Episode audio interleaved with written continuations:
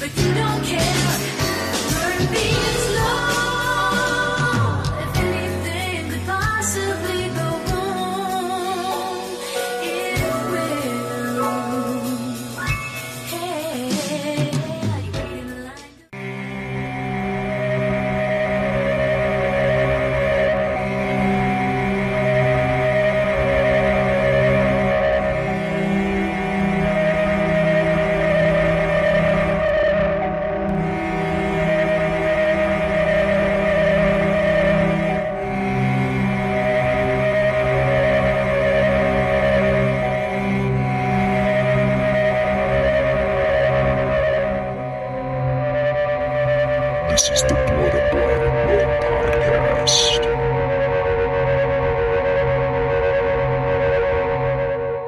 Welcome back to the Blood and Black Rum podcast.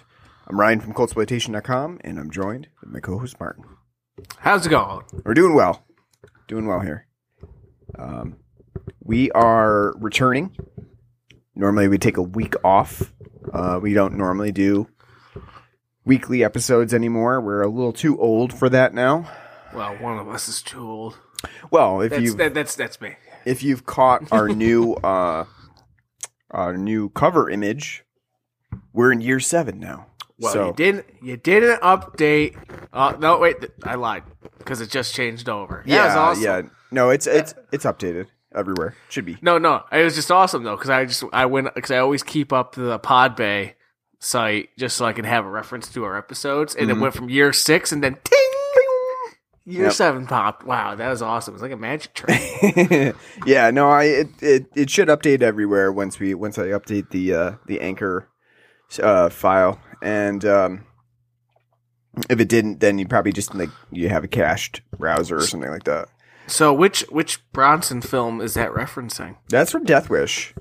Good, yeah, yeah. Um, I yeah, I could have picked like a much more. Um, no, that's good. I yeah, like, like it. yeah, I, I could have gone a lot, lot deeper, but I didn't. But I thought it was I thought it would be good because you know for the past couple of years we had. Um, horror movies and ge- generally what I've done for like just for funsies is uh, use the Japanese poster artwork for some horror movies as our cover photo. Um, they'll never know. Like yeah, like year six was the Fun House, but you kind of couldn't really tell that unless you really knew uh, from looking at it that it was from the fun Fun House, and then um, that it was from a Japanese version of the cover art. So. Um, this year I thought, you know what, instead of doing horror movies, uh, because we are really a f- film podcast that expands past horror, I change it up a little bit. Well, and because we're doing Murphy's Law on today's episode with Charles Bronson, thought it would be only fitting to, to update it to a Charles Bronson, uh, cover image. So there you go. Needs, we need crust punk playing in the background. Mm-hmm. That's where, uh. That's where a year seven photo came from. So, and it, I think we used the years. Like I'm, I kind of randomly just change up the cover image. Like I, I, it's probably it's been it's already we've already been into year seven, honestly, because I think we started in like August or July. Yeah, and I can't even remember exactly. It was August. Yeah, it was August. Can't even remember exactly what wait, year wait, wait. it was. I lied. No, it was July. July. Yeah, it was July. God yeah. damn it. Thought so. I can't remember what year it was, but I think we're like somewhere in between year seven and year eight. So, yeah, no, we're halfway home. That's what I thought. Yeah, we're kind of like in the midway period, but that's okay. Um, we never really have gone based on the actual anniversary. Kinda we're just... not chronologists here. That's right. But uh, we so see this is I say this is why I keep the Pod Bay link up. That's so right. I, so when... you can be the the historian for it. So when you, you know, recite, you know, I'm the f- slightly the fact checker. Yeah. Fact, fact checker. Holy crap. But uh, this episode we've got, uh, we're we're doing Murphy's Law, which is one that um, I've never seen before. It's a Charles Bronson movie that's not, doesn't really come up that often. You know, I've never really heard it mentioned in passing. You know, like, have you seen the Charles Bronson Murphy, m- movie Murphy's Law? No um, one has our- ever really said that to me. Well, our fr- our friend in high school, Brandon Brown, used to joke about Murphy's Law. Oh, yeah. I, I don't think he ever saw it. I think he just thought it was funny. And yeah. He, me and him, we used to talk about the, the Death Wish films and uh, Bronson's career after his apex. Yeah, so Bronson had done a lot of movies uh, during the eighties period, and he did a lot of movies with Death around the same time as Death Wish, all the way up through the five sequels, you know, or the five movies in the uh, Death Wish franchise. Um, and he did a lot of action movies for Cannon Films. And Cannon at that time was just pumping them. They were just literally going to production and, and for, for any type of idea that they had for action movies, uh, those were going into production. And Bronson at this time frame, which I believe was like nineteen eighty-six when Murphy's Law released, somewhere around there, um, he would have been in the midst of the Cannon craze.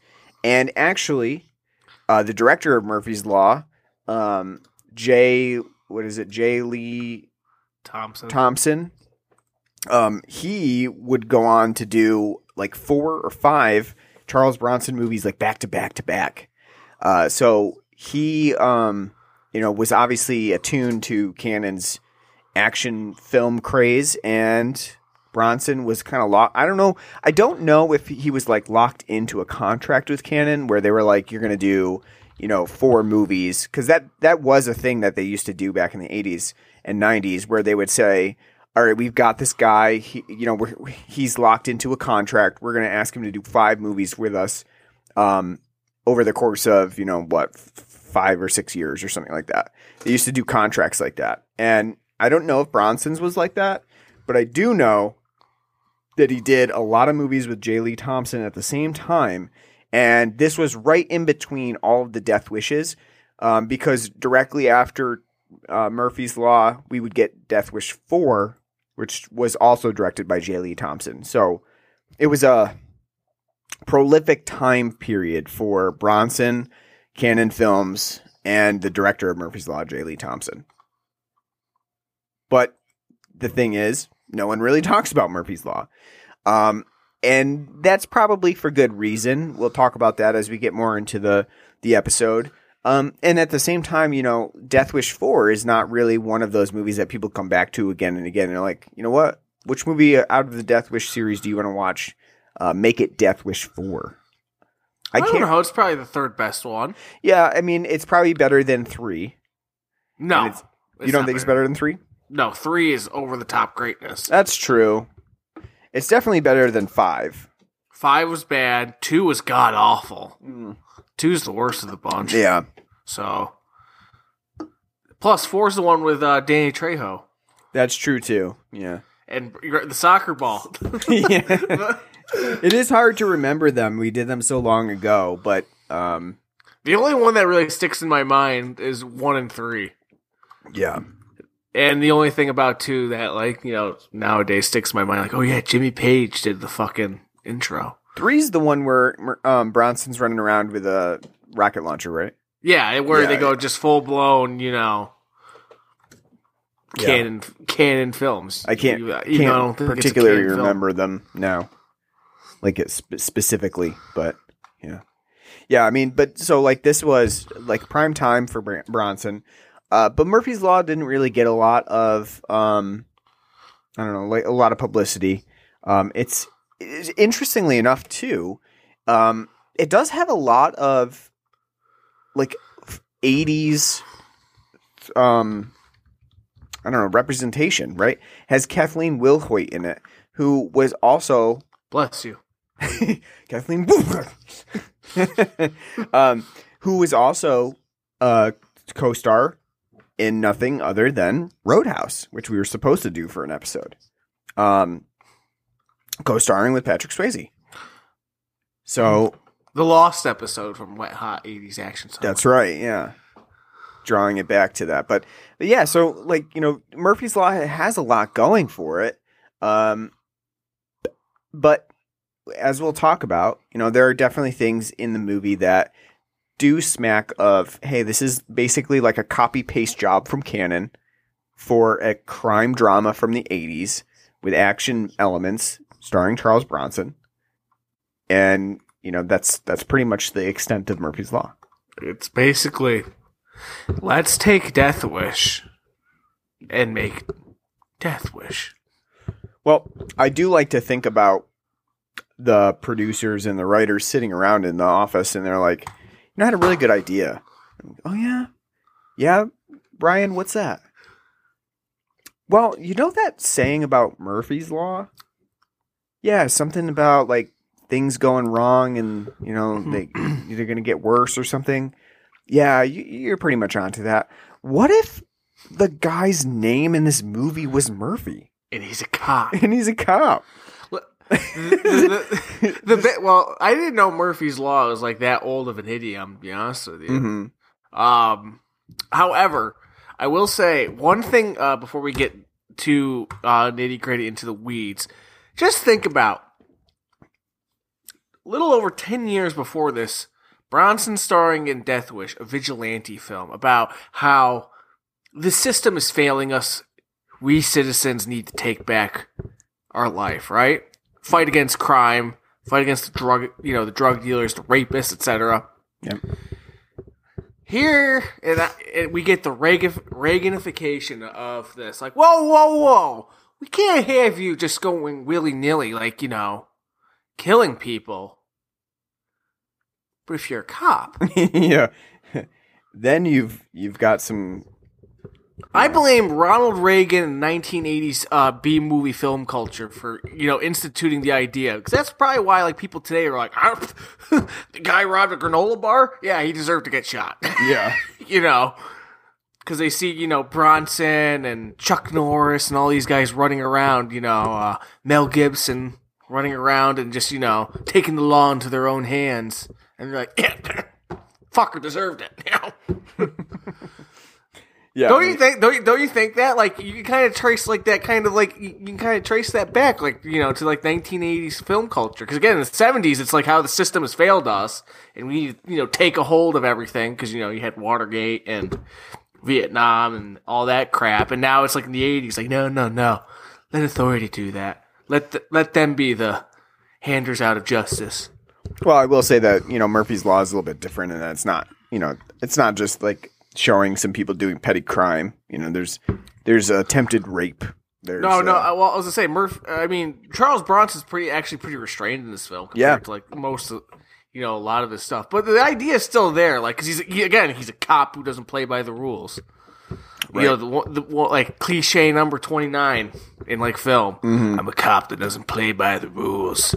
You don't wanna. You don't wanna fuck with me. Where's the Law and Order episode of Bronson like? I beat this motherfucker to get the evidence. And then, like, Sam Waterston being like, all right, well, we can't do this.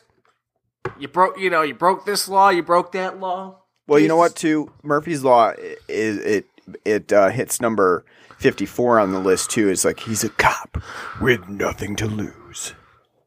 You're right? Because he's going to jail for at least eight years. And he's going to jail in a place where this film loves to, you know, because it's an eighties movie, it loves to make, to have its way with, uh, Any any references to gay people, you know, there's oh, multiple, God. multiple no. you know, the ho- the ho- quote, the, unquote, faggots dropped. Oh, my God. The, ho- the ho- homophobic is just like, absolutely. It's just, b- homophobia is just bandied about, and it's so cliche. Absolutely. Talking you know, about, talking about you're going to go to jail, and they fuck cops, and they're like, oh, you're a dyke. You must be a dyke. Don't worry. Don't worry. When you get to, get to prison, you know, you're not going to like it, but then you're going to like it. Like, contextually, sure, in the eighties, it was a lot more accepted, I guess, because it, it happens quite a bit in eighties movies that I've seen. But, yeah, the the, uh, the homophobia is certainly um, evident when you're watching this movie, uh, especially towards the beginning, where there are mul- multiple references. Multiple. There's also references but to cuckolding, too. So yeah, yeah, well, which, you know, is a, it, nowadays is like, you know. Oh, yeah. Big, uh. Big, big conservative, uh, big porn genre, you know? Yeah, that too. Yeah, but uh, and you know, kink, but yeah, no, like it's just weird because they bandy that about quite a bit in the beginning, like when they're at the police station, and then like at, it just drops afterwards, which it's like, what, what the fuck was the point of that, you know? Mm-hmm. Yeah, just had, just had to get that in to be like, yeah, he's macho. I guess so. He yep. fought in, he fought in Korea. Absolutely. which is another constant theme in like every Bronson film. You know, it's, well, he was in Korea. Gotta throw that in there a little bit. Why not? All right, so uh, let's take a break real quick before we get too far into the movie, and we'll talk about the beer that we have on the show today. Well, while you set us up for that, we'll go grab uh, the second round. Grab another one. All right. Yeah. Crack one open. Well, the beer that we have on the show today is one that I'm actually not familiar with, even though it's you could consider it fairly close uh, to our area. Um, I've never heard of this brewery before. I've never seen any beers that they've made. Uh, so I decided to check it out because it was an interesting sounding beer, and I thought I'd give it a shot. Um, the brewery in question is Big Ditch Brewing Company from Buffalo, um, which, as you know, is pretty close to us in upstate New York. Um, I've never heard of them before, but we di- apparently one of our uh, beverage centers did get a shipment from them, so I decided to check it out. And the one that I picked up, and oh, actually the only one that I recall seeing at the store, uh, was their Pineapple Burner American I P A. So it's an I P A with pineapple. Pineapple? Pineapple. Pineapple. This Pineapple Burner I P A is for people who like pineapple, but they don't want to core and slice it. That that's is, uh... always annoying. You ever cored and sliced a pineapple? Uh, no, I buy cubed already. I actually haven't either. My my wife does it. I don't do it. But it looks really annoying. It's like, it's like, well, I would say probably the most annoying tropical fruit is pomegranate. I was about to say, it's not right. Pineapple. It's, and, and then maybe pineapple. That's why you just gotta eat a nice grape and pop the grapes. Pineapple is at least... Like, you could, like, fuck it all up. You know, you could just, like, cut into it wherever, and you'd still be able to get some pineapple. Whereas, you can really fuck up a pomegranate. Like, to the point where it makes it difficult to even eat it. Then you gotta deal with all the pith and stuff. Just eat it in the shower. I there was actually it. one time where I was like, you know what? I'm just gonna fucking eat the pith, too. I'm not even gonna that- deal with de-seeding this thing. I've never even bothered eating, like, an actual pomegranate. You buy the palm cups? No, I just drink the juice. You should buy the palm cups if you don't want to deal with the the mess. At least it gets you the seeds. Because you, you no, have the seeds. The seeds are, the seeds are tasty. That's what the that's what a multivitamin's for, so you don't have to eat that crap. no, I'll but this... eat, eat my burgers and steak. This Pineapple Burner American I P A... Um... I like it. I think it's different. The pineapple is pretty prominent um, in the the flavor. Actually, to the point where I sometimes get more pineapple than I do I P A. Um, I don't taste a huge hop flavor to it. It's more so you get a sweetness of the pineapple, uh, sometimes tartness. And towards the end, you get a little bit of that malt and hop from American-style I P A. Um I feel like they could have gone a little bit further with the I P A nature of this beer. But you otherwise... Were expect, you were expecting more of an I P A. I was. Yeah. I think the I P A is a lot more nuanced than I was expecting. Um, I thought it was going to be big I P A flavors with that like hint of pineapple. And instead, I got the inverse of that. I got big pineapple flavors with a hint of I P A. Now, that's actually kind of interesting because that's not what you normally get. And as we talked about with N I P As, when you get that tropical flavor, a lot of times you're just like, yep, tastes vaguely tropical, right? You like vaguely pineapple, um, vaguely mango-y, citrusy. Guava. Yeah. You get like all of that vague flavor. And here I definitely taste the pineapple, and then the I P A is kind of subtle. But I like it. I think I like it a little bit more than you. I kind of appreciate the fact that, I mean, I was actually expecting it to, I was kind of surprised, like you, that it's uh, not it's not very I P A. Mm-hmm. It's much more fruit forward. It's almost kind of like like popping open a can of Dole pineapple juice and drinking it. Yep. Which I like because I love me some pineapple juice. And so I'm really happy that it's actually, you know, this, one of the main selling points on it is uh, having this pineapple flavor, and it's actually at the forefront. Um, and now that I'm hitting like the bottom of the can, you kind of get a little rindiness to it too. Mm-hmm. Um, it actually, I think it, I, th- I think, I think it works well. I just, I like it a lot. Um, I would like you to like, like you to see it be more, uh, I P A forward, like more of an actual combination instead of very just like juicy forwardness and then slight hoppiness at the end. But overall, I do think this is a very good brew. I like it a lot. Yeah, it reminds me a bit of the um, pineapple cart that I had from Golden Road, which was a wheat beer with pineapple.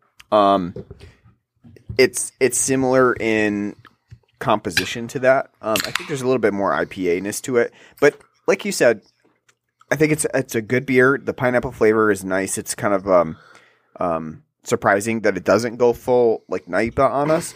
I do wish that there was just maybe a little bit more of a hint of hops. That's all. Um, maybe just a little bit more. What hops are even in this? I'm not sure. I don't think it really um, says. But I do, you know, I think they could go just a little bit further, you know, like maybe maybe double hopping it. Um, Ooh, make it a double. Ooh, ooh. Yeah. I think it would go a little way. So, and the other distinction is, like I was saying, you know, we've never had Big Ditch at all. So I've never no. tried like their standard I P A either. So I don't really have that to compare it to. To be honest with you, I don't think um, any brewers really make a standard I P A anymore. yeah, it's not really. The, a, the it's not really a. Th- I say it's not really a thing. Like, oh, uh, what would you like? I want a standard I P A. Just another meant- way that liberals are taking away our America. Taking away the American I P A. Ooh, ooh, that looks great. They're, I'm at their website, and their little brewery looks great. Um, Buffalo, she talked about that they're – yeah, I was going to say, go Bills. Um, should have went to the Super Bowl. Fuck you, Bengals. But no, we haven't because you know what? I, uh, la, la, la, la, where's their About page? I don't know. Let's see how new they are because uh,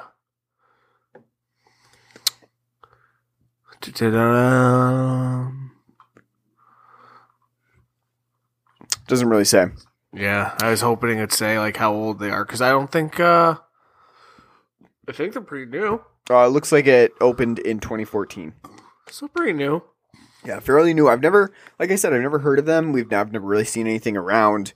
Um, and I believe, uh, you know, that this was the only beer that was available in the store. So I, I, you know, like there was no other option from Big Ditch. But I, I saw it and I was like, oh, pineapple, um, uh, pineapple uh, I P A. It sounds good. Oh my god, the food at their brew house looks amazing. Martin hasn't eaten in a while, so everything's gonna look well. That that that that, and it looks really good. Yeah, no, but Incredi- inc- incredibly bourgeois, but it looks great. You know, just you know, like oh, because like one of the pictures they have is like this delightful like Druthers-esque burger, but it looks even slightly better with steak fries, and then like a salmon cut with avocado and feta. Like ooh. But based on my experience with Pineapple Burner, I would definitely check out more beers from um we'll have to go out to Buffalo and try it. Yeah. And I'll get you a beef on W E C, too. Mm. You need a beef on W E C. They do have it looks like they looks like they do have their Hay Burner is their standard I P A. Comes with wow. Let's see if you know these hops. Warrior. Do you know that? Warrior hop? No, I don't. C- CTZ. Do you know that hop? No. Cascade. We know Cascade. Glacier and Falconer's Flight. Wow. Wow. God damn. They only have three signatures, though. It's their rye. Ooh, a rye brown ale. Hot damn. Oh, and a low golden ale, and then their Hay Burner, and let's see. Uh, I'm trying to find you. Well, I can say that I would definitely check them out. I would definitely be open to trying another one. If I see it, I'll grab it. Jesus. Fucking. What hops are these anymore? It's just, oh my god. Oh, what would uh, our, our Finan's mule, when I was messaging him, he's telling me about the treehouse they just had, and he sent me a picture of the cup that he, the mug, I'm sorry, not cup, the pint glass he drank it from, and all the rings of fro- froth that were on it from the from every sip he took, and uh, the fucking hops he described that were in that beer. I was like, excuse me? I think I know one of the five. They're getting creative now. It's just like some guy's job now to graft like hops, like, you know, sit in like a greenhouse and be like, all right, let's take this and this, and we'll make then we'll make this. I would say, yeah, probably. You know, it probably is. Well, you know what beer we're doing next week? Bud Light next. Mmm. Saw so many commercials for that on the Super Bowl. Luckily, I was at the bar, so I wasn't really paying attention. All right, well. But what about that halftime show? Didn't watch it. It's a disgrace. All right, let's move on to Murphy's Law. Actually, the entire time I was like, wouldn't it be cool if the Fu- Fugees just showed up like halfway through? It's kind of weird amalgamation. You got Snoop and Dre, okay. Then Mary J, okay. And then you had fifty Cent, like, wow, okay. Then Kendrick Lamar. Like, whoa. And then M- Eminem. Yeah. Still awesome, though. Still awesome. I mean, wait, no, not in my America. Not, no. Where's my Toby? Toby Keith better be there next year. I want thirteen minutes of courtesy of the red, white, and blue. Don't you? I do. And then Alan Jackson comes out and sings, Where Were You? Where were you when the world stopped turning? All right. I thought it was, I thought it was where were you when they built that ladder to heaven. All right, let's talk about Murphy's Law now. We're gonna move on. Uh, let's move on. All right, so Murphy's you're, Law. You're no fun. I know. Murphy's Law. Like we said. Hold on. It, the film should be called Jack Murphy's Law. It should be called Jack Daniel's Law. Old Number seven. This, yeah. This this film is brought to you by Jack Daniel's Old Number seven Tennessee Whiskey. It it almost becomes like a joke, a running joke, un, like that it's not even trying to do, though. That just every single scene, Murphy is pulling out whiskey from like somewhere. Just like some rant, like in a helicopter, he's got a flask. Uh, just got blown up by, you know, like a bomb. He's got a flask. It, it's waking, it actually... up, waking up from bed? Yes. Got a bo- bottle of Old Number seven next to him. He'll go find the Number seven in the in uh, Grandma's china cabinet. You know, it just actually becomes a running theme in the movie that, that actually it, it's it's an unintentional joke that it just he just pulls out liquor from wherever he was. It he is. was it was it Charles Bronson just drinking on set? Or I was don't it know. Part of the film? You have to kind of, you do have to kind of take that into consideration because, you know, just thinking about the schedules for the Cannon film productions and uh, the amount he's, of, he's probably like, "What did I sign up for?" He's exactly. Just, you know, he's on film number six, and he's like, "What have I done?" You know, just... Right. You know, it's like that. Uh, what did my manager rope me into with these contracts? You know? It's like Lee Van Cleef and Escape from New York. So. Murphy's Law is like extremely easy to sum up, which makes it how dare a little, you? It makes it a little bit difficult to talk about. It uh, this so Murphy, Jack Murphy, is a cop. Charles Bronson in L A in L A Uh, you know, he's pursued by the mob. He's he's trying to take down mob bosses and stuff. Uh, he kind of gets himself into situations. He's losing his wife. His wife he lost. A, well, lost yeah, he's, he lost her. His wife's a stripper. Uh, and she, she, you know, she, she's uh, like forty years younger than him. I, and again, in this movie too, it's not extremely um, open to alternative lifestyles, right? So, so it's it's pretty. I like, I like, I like in the nice nineteen eighties way, like you're a whore. No, exactly. I'm a, like I'm a dancer. You look like a whore to me. It's yeah. Like, well, Charles. You're sixty-two years old, all right? And may- maybe you shouldn't be going to the strip club. Right, after. The man's frequenting a strip club anyway. But yeah, no, it, the film is not uh, does not mince words about uh, his wife. She's like, he, she was a whore. How many men was it? One, two? We both know she was a whore. Um, So he, he's lost his wife. Uh, she's a stripper now, and he's dealing with that fallout. And then, I want, I was hope, I was thinking they were going to go the more cliche route of uh, like his wife died in some kind of accident. Like you mean like and he, uh, and he blames himself for it. Like you know, like that's why he's drinking. Style. Yeah, but here it's just like, well, she left me. And now she's with some guy, and she's she's a stripper, and now I stalk her, and uh, I drink Old Number Seven to try to get over it. Well, the film doesn't really make um, doesn't really sh- showcase like was he drinking before his wife left him? Is that why she left him? Well, he says after? he he says he was gruff before then. Later on, when he's ba- uh, giving banter with our main female, Arabelle McGee. Uh, that, you know, like that he's like, I got, he's like, I got a big mouth. It's true. I mean, the film, yeah. So the film doesn't really go into the characteristics of the relationship besides the fact that she's a whore. And, um, you know, we know that Murphy's drinking. Not a whore, a whore. A whore. He says Sorry. it like Frank, Re- he says it like yeah. Frank Reynolds. Whore. That's all this film was missing was Danny DeVito walking around like, who else slept with my whore wife? Did you sleep with my whore wife? She is such a whore. So the so you Murphy wouldn't really have a problem. He's you know he's a cop. He's taking it out on the criminals, right? The the people who deserve it.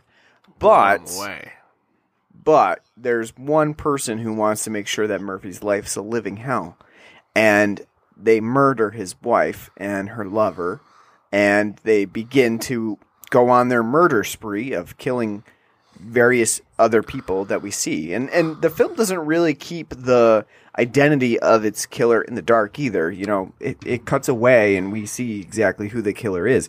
The motive is not really known until later on in the film, but the the actual identity of the killer is not kept a secret.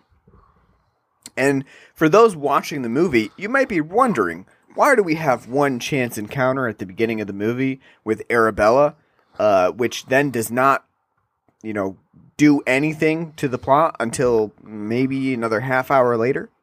Well, that's because that's our first buddy uh, meeting between Bronson and uh, I like that you're Arabella. banding, banding about... Bandying about buddy cop film like this is fucking Lethal Weapon or K nine or Turner and Hooch. Well, it kind of is trying to be though. That's the thing though. Well, because, this is well, this is these this preempts those though. Well, that's true. Yeah, it does.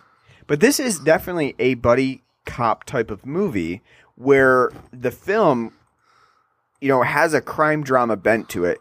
At this, like you know, because Murphy's really serious. Charles Bronson is fairly serious, but.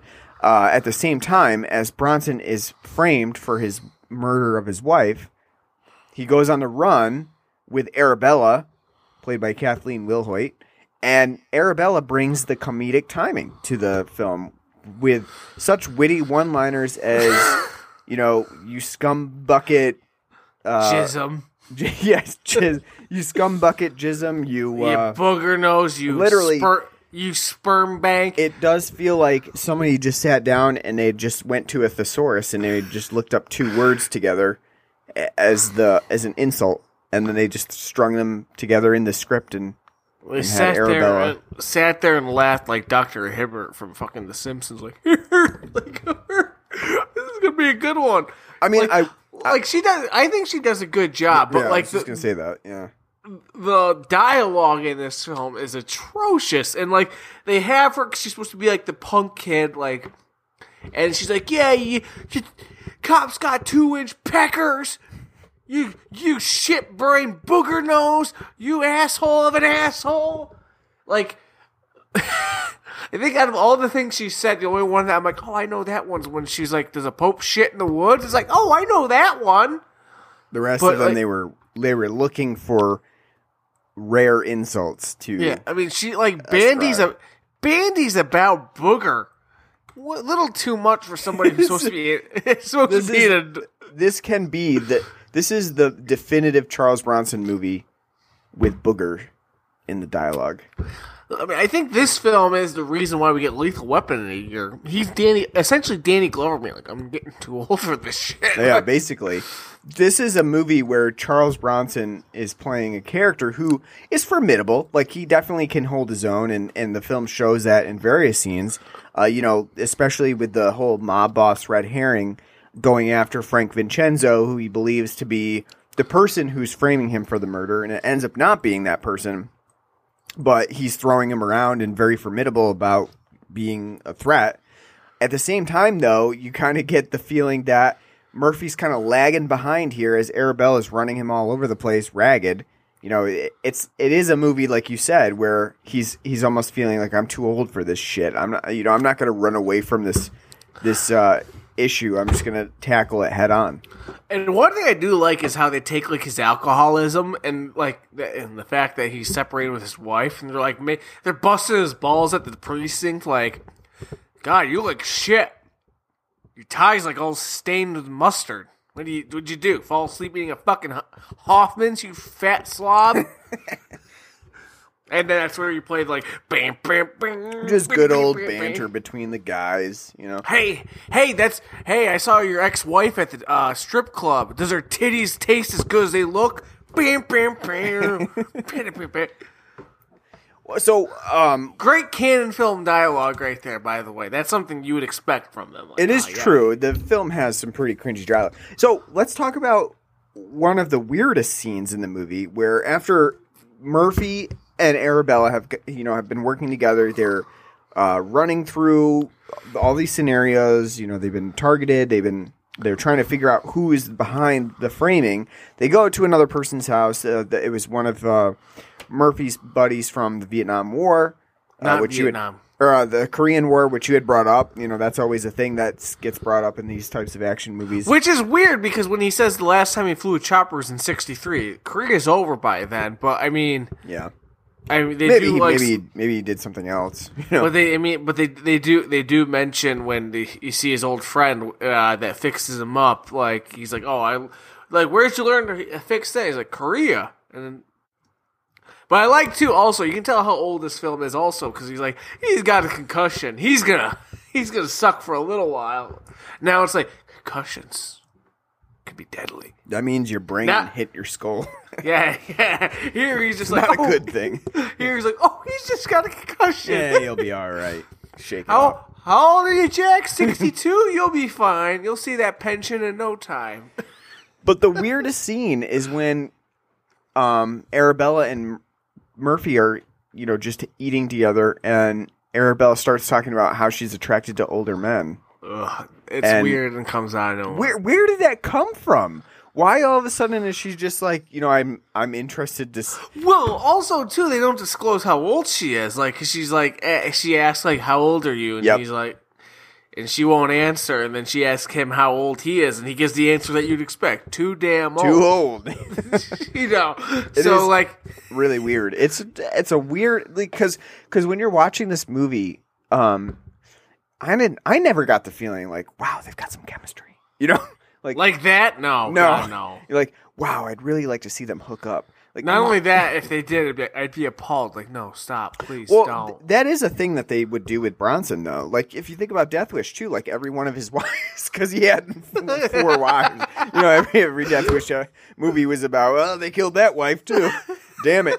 Um, but every one of his wives was a little too young for him. Uh, so that's that's not a you know not an uncommon practice with Bronson, but but here, yeah, it's super weird. Like, because Arabella really doesn't seem that old. You know, they're they're re- even if Kathleen Wilhoite, I don't know how old she was at this time. I think she's probably like um twenty six, maybe. Let's find out. Something no, like that. Not even no twenty two. Twenty two. But so like you know, it's just a and Bronson's, really Bronson's in his sixties. Yeah, like I mean, it's just point. a weird. Uh, scene that doesn't really make a whole lot of sense, and it comes out of nowhere. Um, I did not like that. it's it's kind of like in uh, the Bond film, A View to a Kill, where Roger Moore's almost, he's almost sixty, and who's the main girl? Tanya Roberts. How old is she? Like twenty-two. It's like, oh, God, it's so I, I mean, crazy. I do have to commend the film, and like it didn't go there. You know, it, it, it mentioned it, but it didn't actually go there. Um, but they they did try to add a rape scene, so you know that is true. Commendable. At a pot farm. Yep. Just to add that extra level of seedy degeneracy, like these assholes grow pot, and now they're they're all horny. Yeah, that's up. The thing too. Yeah, it's like you know, in, in L A, growing pot is like I don't know if they would be the punks that this film made them out to be. It's like they would probably just be guys that are like, yeah, I grow pot here. Well, yeah, it's nineteen. Please don't bother again, me. Again, it's nineteen eighty-six. That's why. So yeah, they've all got to be leather bound punks. Well, they got the, the leather-bound punks from Friday the thirteenth Part three. Yeah, that's right. Um, But, uh, so, the film itself, I think, suffers from... I, I think that everybody's doing a fairly good job. I mean, I think Bronson's doing what he can. I think Kathleen Wilhoite actually does a really good job with her character, despite the... the cringy dialogue, and you know, even Richard Romanus uh, as uh, Frank Vincenzo, I think he does a pretty good job too, as being like, um, you know, a, a mob boss that can be thrown around, and you know, he he. We didn't mention his brother, Tony. Beautiful mulleted Tony with a leather jacket, which Th- that is one of the gr- more surprising sequences in the movie. I thought it's gr- it's great, but it's stupid at the same time. Okay, you're gonna get arrested for what? Nothing that serious. And then he decides yeah. to whip out a gun, yeah. take a hostage, yeah. blow their head off. Yeah, yeah like, that is true. Kill a cop, blow their blow the hostage head off. I I mean, I found it surprising. I was like, wow, the film really went there. You just like killed that hostage in cold blood right away. and, and I like too, like that after he uh, after he, Bronson takes him down, his partner's kind of sitting there shaking his head, like, great. Now we got to file the discharge paperwork. There's paperwork to be done here. Yeah, you're right, though. They, yeah, they're like, they're just tracking him down. You know, there's really, like, just a warrant out for his arrest right now. Like, nothing nothing major. Like, just probably like, a lawyer, good lawyer can get him off on bail. Prob- probably have has several times, but, yeah. You know. I mean, if you th- and even if you think about, like, Frank Vincenzo being his brother, a mob boss in the city, like, he's probably got judges in his pocket. Like, it's probably no big deal, right? But he's like, you know what?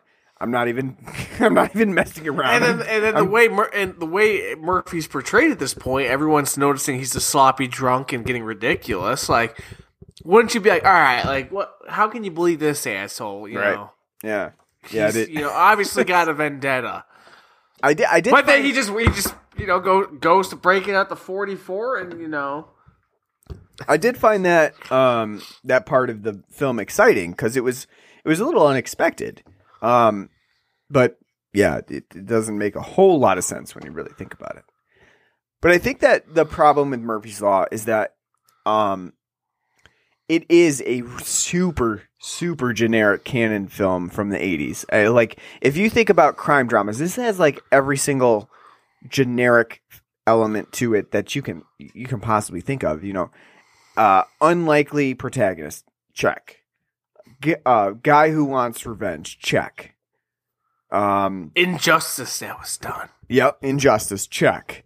Uh, vengeful antagonist, check. Um, you know, saucy side piece. Yep, check. Strip clubs, check. I mean, canon. God, those scenes were strewn in there just for the sake of being like you know being. Lecherous, like look, you got, t- you got titties to look at.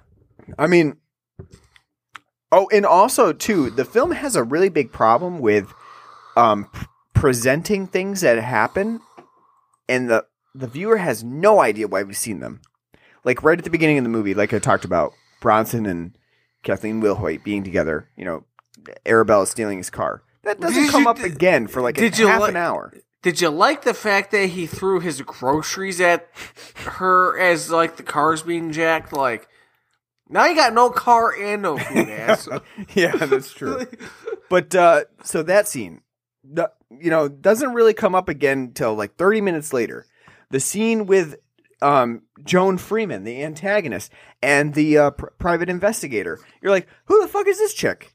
Why doesn't she ever come up again for like another forty-five minutes? I kind of like the fact I, I do like her as an antagonist because it's kind of it's cool, you know, like that's actually not like just some big beefy dude. Like mm-hmm. per usual. Yeah. Yep. But I, I, almost, I, I almost feel like the same route though. They're kind of um, the whole reason she's kind of here is um, try to be like Grace, like Grace Jones in Mayday. Mm-hmm. And uh, a view again, a view to a kill. Because again, it'd be a year after that came out. It's like we we all oh, we need a big, strong woman to be a antagonist. Yeah, and I definitely I don't mind the female antagonist. I think that's a really good idea. The problem with Joan Freeman is that there is just no interesting motive.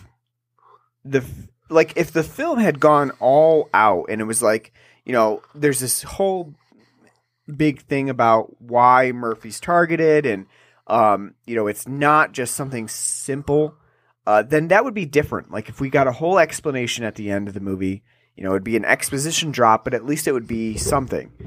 What we actually get is really boring. It's just like Joan Freeman was put away by Murphy, his partner, and a judge. And now Joan Freeman is out to kill those people as she got out of jail. And she's mad. And that is the motive. It's really not simple. Yeah. It it has no actual like weight to it. And so like if you've been watching all of Murphy's Law, you're like, there's got to be something going on here, like something interesting. She's Bronson's long lost lover or something. Yeah, right. Just... And it's not. It's the, the whole thing boils down to a motive that's just like, I went to prison because of you, and I'm crazy, and I want to kill you. And the the weird thing about it, too, is that, like, she makes Murphy, like, the center of her plot. You know, because she killed, she's already killed the judge. She's already killed Murphy's partner. It doesn't, like, it doesn't even make sense. Like, why is Murphy the center of this? Like, he, he you know, he was just part of the process of sending you to jail. But the motive itself, like, the idea of it just doesn't have weight to it. Two things, speaking of her and her deeds. One, what'd you think of her fucking tickling and then, air quote, drowning the judge in a bathtub? I love it. I think that's I think that's awesome. How you know, do you how do you drown someone by just holding their fucking feet? Yeah, I thought about that too. I was thinking like, you know, like just you must have really poor upper body strength. Just to be so able... fucking just so fucking just... stupid. Like, you know, like, now, oh, the, she, like, the coup de grace in... of dropping the lamp in. That's nice. I like that. No, that because it makes it look like, you know, what like kind a... of. Also, we got to talk about where were they? What kind of hospital bathtub is that? It's like I don't, a, think it's like, I don't think it's like a hospital bathtub. I think it's like a Turkish bathhouse. Yeah, it's it's a weird. It's a, like a weird I don't bathtub. Know, it's like, I don't know if they had that in L A, but that's what it kind of seemed like. It's like got to be like some kind of like just random bathhouse. But I have to take I have to take the judge's side here. If someone was willing to just like give me a bath like that, you know, like they're gonna you know literally do the whole nine yards. They're gonna soap me. They're gonna rub my balls. And... No, I not even that. Not even the sexuality of it, but just the. Like, they're going to, like, draw the water, get it nice and warm, give me a nice massage. Like, all right, I'd probably believe them, too. What do you think about his meal? Quail breast with stuffed no. dates and... I'd be like... So, yeah, because the waiter comes around and he's like, the chef recommends... I'd be like, the chef fucking sucks. Listen, I would say, listen, you had me at quail. Quail salad is probably delightful. Don't stuff it with your fucking nasty dried fruits and hazelnuts and shit. I couldn't, yeah, I couldn't, I couldn't dine in a restaurant like that because the chef would come around and I'd say, you have crap ideas. Get me a pulled pork sandwich. Put flaw on it, please. Right in my mind, that sounds absolutely great right now. But no, that's what I was thinking the entire time. Like, ooh, quail breast, quail breast sounds great. It's probably like a lot like duck, and duck is great too. That's like stuffed with dates and a raspberry cranberry sauce and like ha- dried hazelnuts. It's like stop, stop. Okay, you, you took it and then you you fucked it. All right, you trashed it. See, I'm not a but pol- that, but I'm that, not really but, a poultry person, so the quail itself would be like, no, nah, I don't. Think I so. imagine it's I imagine it's more dark meaty, like so it's more like yeah. you know, like like a duck. Or, yeah, it's probably so it's it's probably like I said, it's probably good. I know you don't like turkey, which makes you wrong, but yeah. But I mean that that bothered me. And um, oh, how did you like the Black Christmas nod? I don't know that I caught it. You didn't catch it. Wow. Okay. well, um, the attorney general that got, uh, no, the prosecutor in Malibu that got killed. He had a, he got strangled with a bag over his head, sitting, and then he was found in a chair.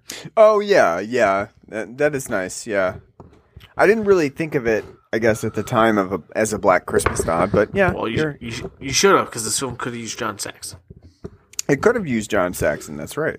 I think he would have been a good addition to the police force that we get. I I do like um the the whole. I think uh, it's James Luisi who who plays the primary antagonist on the police force, who is like just assured, like, nope, Murphy did it. You know, he like Murphy's like, I, I I what if someone framed me? He's like, yeah, I don't believe it. At all. Well, not like that, though. I mean, but it is kind of ridiculous, though. They did, like, showing how they got him, like, kind of, like, framed. They did a damn good job. Okay, he he was at the strip club, okay, and then the car's at the scene, and then the guy who's driving his car after he got knocked him out, and Murphy sitting in the car, pulls his gun out and uses it to kill his ex-wife and her lover with the, you know, it's pretty good. So, I mean, like, you know, I just like the fact that he's just, Bronson's just like, did it ever occur to you that uh, I was framed? And it's like, bud, what, what do you mean, framed? I mean, the only thing he could kind of point to is, I would say, like, I woke up and I was in the passenger seat. If I did all this, why am I in the passenger seat? Um, I don't know uh, the time frame when this would, would have been, you know, developed, but gunpowder residue is the only th- other thing I could think of. But yeah, you're right. That the framing itself was pretty well done. Um, they actually they actually took the time to show the steps of it, which was, yeah. you know, nice. Yeah, it was it was well done. The only other thing I can think of is uh, the gunpowder residue, but I'm not sure when that actually became like a thing to uh, to test. But yeah, they did a good job of that. But, I mean, he, no one in the department really likes him except the one guy, because, again, he's a, belli- a allegedly a bullet, not allegedly, but a belligerent drunk, essentially, right. showing up, them making fun of, like, his, you know, disheveledness, like, yeah, we know, when you wake up, you go right for old number seven. They, you know what they should, they should have made it more realistic, not, like, have him drinking Jack, but, you know, something nice and cheap, like, uh, like a nice bottle of Black Velvet. Here's your Canadian whiskey, Mister Bronson. Oh, thanks. Uh, wh- what did you think about the ending that's set in the um, Bradbury building, which is uh, has also been used for um, movies like Blade Runner? Very L O A Noir-esque. It's a very cool um, venue to have the conclusion, I think. Um, you know, lots of staircases.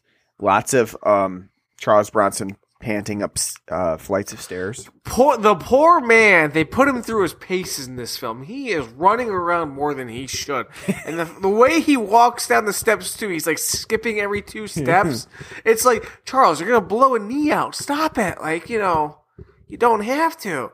But it is kind of sad. Like, he, I think he does a pretty good job for, you know, his age. But at the same time, like, watching him kind of, you know, go through the fucking Ninja Olympics is is it is sad, because it's like, oh, they got him fucking running back and forth in this. That's just don't. Why you gotta do that to him? Poor guy. Probably lost twenty pounds. But it it was good. Um, a little a little too long. Mm-hmm. Excuse me. Right, because we because, don't because we they, don't just get like the final. Um, meet up between Joan and Murphy. We get, oh wait, in between that, here's the mo- here's the mob boss Vincenzo coming in with his goons. Uh, we'll deal with that first. And like, I, I feel like if you were Joan Freeman, you're like, what the fuck? What, what what's what is going on right now? This is supposed to be my time to get my vengeance. Like, these fucking goons are coming in. I do like too. There's like a really intense scene where Murphy's on the stairwell. Joan is up above him with her crossbow, and the gun is on the stairs in uh, open view. And Murphy's like, you know what? I'm going to reach for it. I'm going to try to get that gun. And Joan fires a crossbow bolt, and, you know, Murphy's jumps back, like he should, right? But then there's this time frame where you're like, oh, Joan's going to have to reload, right? Like you you can't just – you don't have a crossbow bolt just at the ready sitting in the – you know, you can't just fire multiple crossbow bolts at a time. But Murphy just sits there like, wow, what the fuck just happened? And then Joan reloads and then he tries again.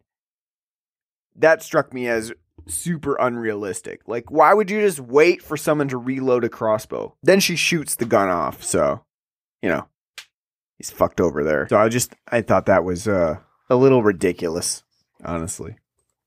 Shouldn't have, shouldn't have waited for the reload. But other than that, I mean, I think the, the conclusion has a cool setting.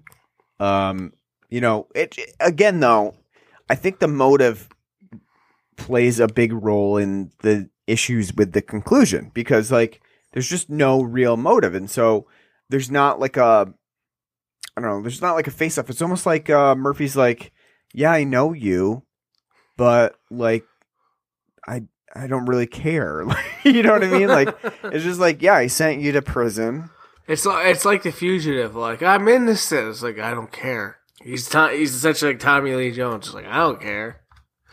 Still care about anything. Yeah, I mean, I mean, just, I just, I just wish that the film had a little bit more motive to its antagonist, and then I think that the conclusion would have even more uh, impact, because I don't really think it does, and it kind of just kind of, I don't know, it it peters off. It doesn't really have uh, much to. I, I will say though that the the um, elevator coming down on Arabella, I think that's a an exciting moment.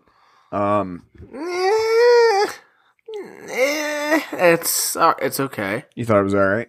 I mean, it's like cliched and like, you know, like just like, oh, is it gonna be bad? Is it gonna be bad? Is it gonna be bad? No. You know, because you weren't you weren't convinced like anything's gonna happen. No, but I did like the fact that she got shot with the fucking crossbow right after. That's like, you know, like, yeah, all right, you know, she's dead. Mm-hmm. She's not dead. Yeah, I mean, I think the conclusion was fine, but how'd you like the like they're getting loaded up into an ambulance and they're, you know, mouthing off to one another? I mean, it makes sense with the character. Um, you know, I think it just uh, is meant to show like, oh, this relationship's not going to just end here. And they're gonna they're gonna have a, a buddy relationship for forever. I will say too that this film, I mean, maybe it inspired. I don't know. I haven't. I mean, I've seen a variety of like eighties, like, you know, like cop films like this. But this feels like the first one in line in my memory that has like that like saxophone bluesy sound. So I, I'm almost going to say this film inspired Lethal Weapon soundtrack, because it's got like kind of almost a Clapton-esque like bam, bam, bam, bam, and then like random saxophone. Mm-hmm. And it that also was great, has that was, that was great at the end, you know, hearing like at, as they're getting carted off, like beep, beep, beep, they're gonna have more adventures. Wait for Murphy's Law too. I mean, it also has um, Kathleen Wilhoite's. Yeah, it has Kathleen Wilhoite's uh, vocals. She does the theme song. Murphy's Law. Yeah, she because uh, primarily she was a singer-songwriter. Something, something, Murphy's Law. I do like that they made up lyrics to this uh, song, but it's not really like serious. Yeah, yeah. It's, it's almost like just a really goofy theme song. Um, but yeah, I didn't realize Kathleen Wilhoite did lots of uh, songs, including the uh, song for Roadhouse and song for this movie, and primarily a singer-songwriter. Should have had Charles Bronson singing it. That's right. Well, so how do you like that when they explain Murphy's Law? You get Bronson's reaction to what Murphy's Law is. I mean, I think that is where the the idea for the film came from. Honestly, when I was talking about like the production of it, someone thinking about the script and they were just like, Uh, yeah, I have a great line for Murphy's Law. We just need to make a movie around it. I think that's ultimately where this movie came from. You know, if the, you know, Murphy's Law is don't fuck with Murphy. Um, no, no, that's Jack Murphy's Law. Don't fuck with Murphy. I mean, I, I like th- how they make that distinction. So, you know, like there's Murphy's Law and there's Jack Murphy's Law. Yeah. I mean, I, th- I think that that is where ultimately the idea for the film came from. And they wrote a film around, around that line.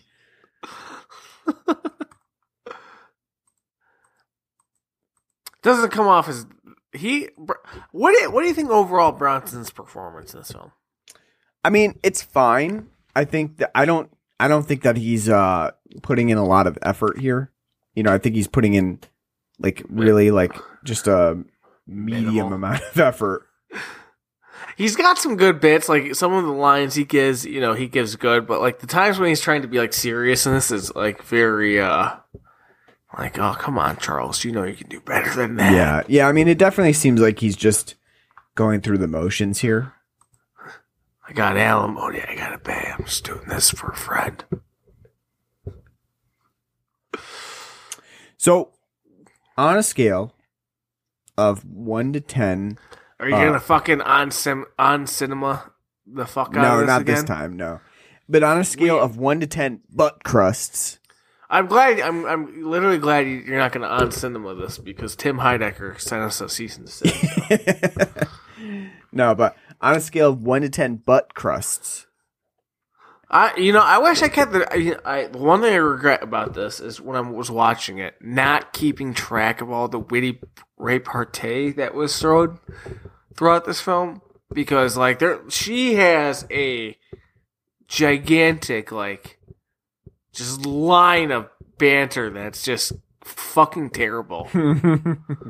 That to no fault of her own because of a po- poor script writing, but that's it's right. just like yeah. it's just like like oh, did you come? Did, you were supposed to be on the Return of the Living Dead set, weren't you? You know, and I, I you know what? I'll give this film a seven. It's um, it's mediocre. But in all the right ways at some points. It's definitely not going to be the most noteworthy Bro- Bronson uh, film or his most probably well looked at. But I think when he tries, he does a very good job. When he doesn't try, it's not bad, but it's just kind of like you can tell he's bored. Um, overall, as you said, with... Um, Our main female lead, Catherine, uh, I'm not even going to try to pronounce the last name. I'll butcher it. Catherine Wilhoite. Wilhoite. She, will, see, that's why I did. Um, the, her dialogue, for the most, like ninety percent of it is, is garbage. But she is very entertaining and very energetic and does a very good job. There are some good ideas in this film, even though it's as stereotypical as one could get when it comes to like a... You know, uh, cop, you know, revenge cop film. There are ideas here. Um, and it's just overall a pretty fun watch with some, you know, nice things going on in it. Um, an hour forty is a little too long. Probably could shave fifteen minutes off this film because there's some points in this film where it seems like they're just kind of there. But overall, I'd say it's a fun enough film, and I'd say watch it. It's not going to hurt you. Um, if you like very stereotypical uh, cop films, then you'll like this. And it's definitely it's not the most actiony. That's for damn sure. Uh, one of the reviews I saw on Wikipedia from uh, Variety said it's a very violent urban crime thriller. Uh, It's not that violent at all, to be honest with you. It's actually really uh, mild. The fact that they kind of just show some gore every now and then, I guess, makes it violent. But it's not very violent at all. It's actually pretty tame. The body count's really low. But I think overall, a seven. Seven right now would do. Yeah, I would give it. I was going to give it a seven as well. Um, you know, I think it's entertaining. It's a good movie to watch if you like Bronson, if you like crime dramas from the eighties, especially if you like Cannon movies. Um, but like most of the Cannon movies of the time, it's really generic. Um, I think that you know, like you could watch any movie from this time period, um, and it would be very similar to Murphy's Law, especially, you know, with the same uh, antagonist that's looking to, um, you know, like get get revenge on a cop uh, film. This is a very generic portrayal of that. Um, I don't really think it's to any of the the actors' faults. Um, you know, Bronson does a, an okay job. He's not really into it, you can tell, but um, he does a fairly good job. Um, Kathleen Kathleen Wilhoite, I think she does a really good job with her character, despite the the dialogue. Um, I, I thought she was really good in Roadhouse too.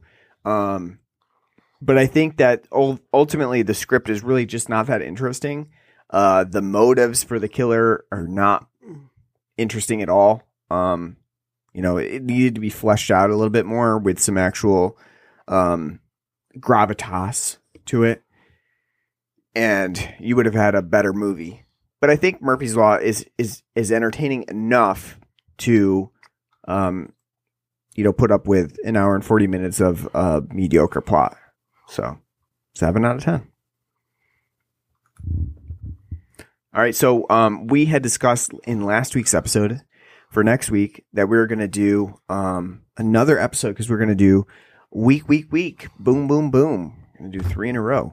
Um, so for next week's episode, um, we were what were we doing? We were The Spook Who Sat by the Door. That's right. We we're doing a blaxploitation movie, Spook Who Sat by the Door, uh, for for February. So looking forward to that one. I haven't. Uh, I feel, like you're, I feel like you're letting me say that so you don't get uh, criticized for using a racial epithet. No, no. I, I honestly, I could not remember what we had decided. So I was blanking out. So I'm glad you were able to come to the rescue there. Um, So we're doing uh, The Spook Who Sat by the Door. So you'll definitely want to tune in, tune in for that. We've done a few blaxploitation movies in the past, um, but definitely this one should be a fun one to do. Um, uh, to be honest with you, I can't even remember what we've done. I um, think we, I, we have done um, Black Caesar. Did we do Black Caesar? Yep. I think that's the only one we've done, bud. And we've we've done another um um Pam Grier movie, didn't we? Did no, we, do we did. We did not do Coffee. No, we didn't do Coffee. No, did, did we do like um Freaky Friday? Uh, Freaky Friday. Uh, Foster Brown? No, no, we did not. Foster uh, Friday. Why? No. Getting them confused here now. No, we did not do no? it. So maybe, so maybe Black Caesar is the only one that we've actually done. I don't even think we did Black Caesar. I feel like I'm, we did. Maybe not. I think I think we just watched it. Maybe. Maybe we just watched it. Maybe we haven't done it. No, we didn't. No, nope. We, episode seventy-two. I thought so. I thought we did Black June Caesar. June twentieth, twenty seventeen, Black Caesar. That's the only Black expectation we've done so far. Gotcha. Because um, I remember when we were watching Coffee, that was before the podcast. Yep, that was before podcast, yeah. Cool. So we'll do The Spook Who Sat by the Door, so you'll definitely want to tune in for our Blaxploitation episode. Uh, until then, you Tell can... Tell us to do more. Yeah, absolutely, yeah. Um, you can catch us on pretty much any podcasting app that you can think of. You can listen to our uh, previous old episodes. Um, we're on... You know, Apple Podcasts, Google Podcasts, Stitcher, our home base at anchor dot f m. Any of those will work. You can subscribe to us, leave us a nice review. Uh, we are on Facebook and Twitter. Just search for us on there, Blood of Black Rum Podcast. Uh, we're also, um, we have uh, an email address, blood and black rum podcast at gmail dot com, where you can write to us, let us know what you like, what you don't like, what you want us to cover. Take that into consideration. And you can donate to us on our Patreon page at patreon dot com slash blood and black rum podcast. That helps us buy beer, so we definitely appreciate whatever you can give our way. So uh, hopefully we have you tune in. Hopefully you enjoyed our episode on Murphy's Law. And um, we'll see you back next week. Take care.